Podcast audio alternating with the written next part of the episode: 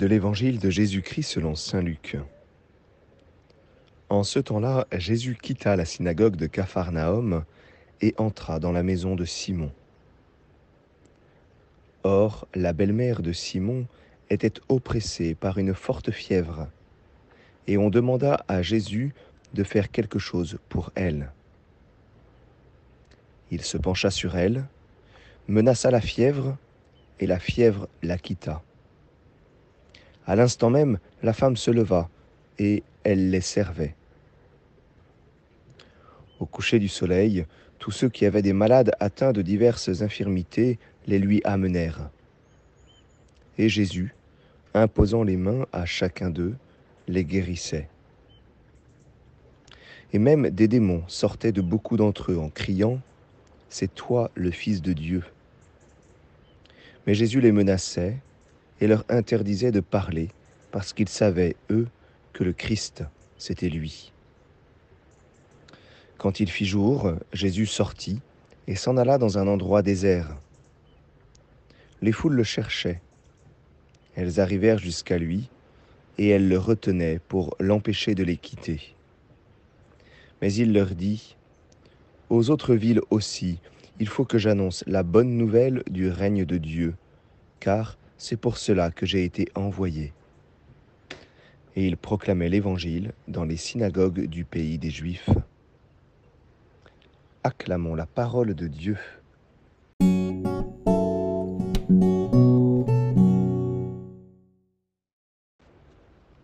Bonjour à tous, j'espère que vous allez bien.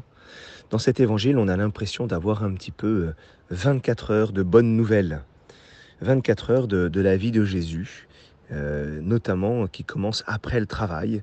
Euh, il a été à la synagogue, il a prêché, il a, il a fait des, guérisons à la synagogue, et puis il se rend à la, à la maison de, de Simon, là où, où habite aussi sa belle-mère et il y fait euh, des miracles jusqu'au coucher du soleil et même après.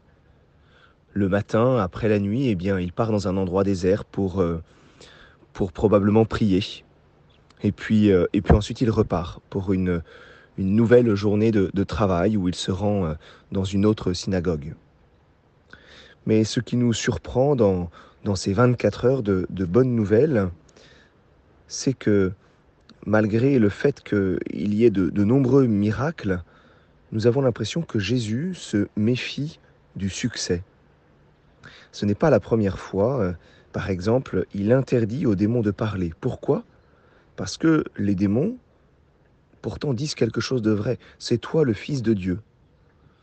Mais c'est comme si jamais Jésus ne voulait pas de cette parole. Il ne voulait pas de cette annonce. Il ne veut pas de, de cette manière avec laquelle les démons euh, eh bien, euh, euh, disent qui il est.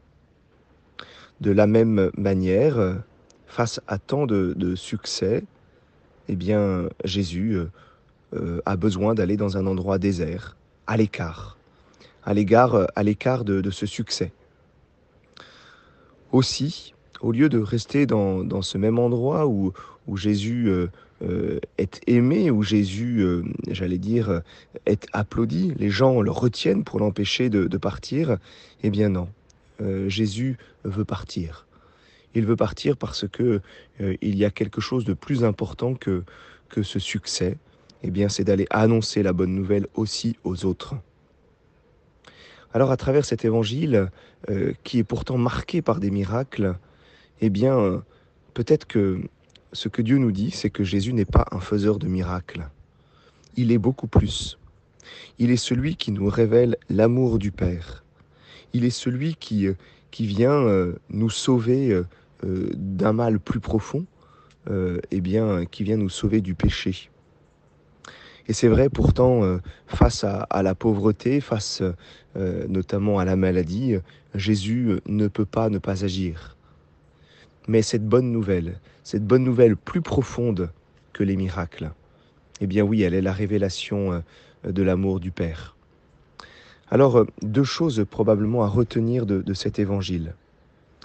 La première chose, c'est que euh, nous-mêmes, nous devons nous méfier eh bien, du succès, du succès de nos vies, de ces succès qui sont en fait des succès apparents, qui ne sont pas suffisamment profonds.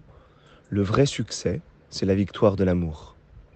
Et c'est ce que Jésus euh, veut nous montrer à travers toute sa vie, et c'est pour ça qu'il se méfie euh, quand nous voulons euh, faire de lui notre roi de manière humaine, quand nous voulons faire de lui le magicien qui vient répondre à, nos besoins qui ne sont finalement peut-être pas suffisamment profonds.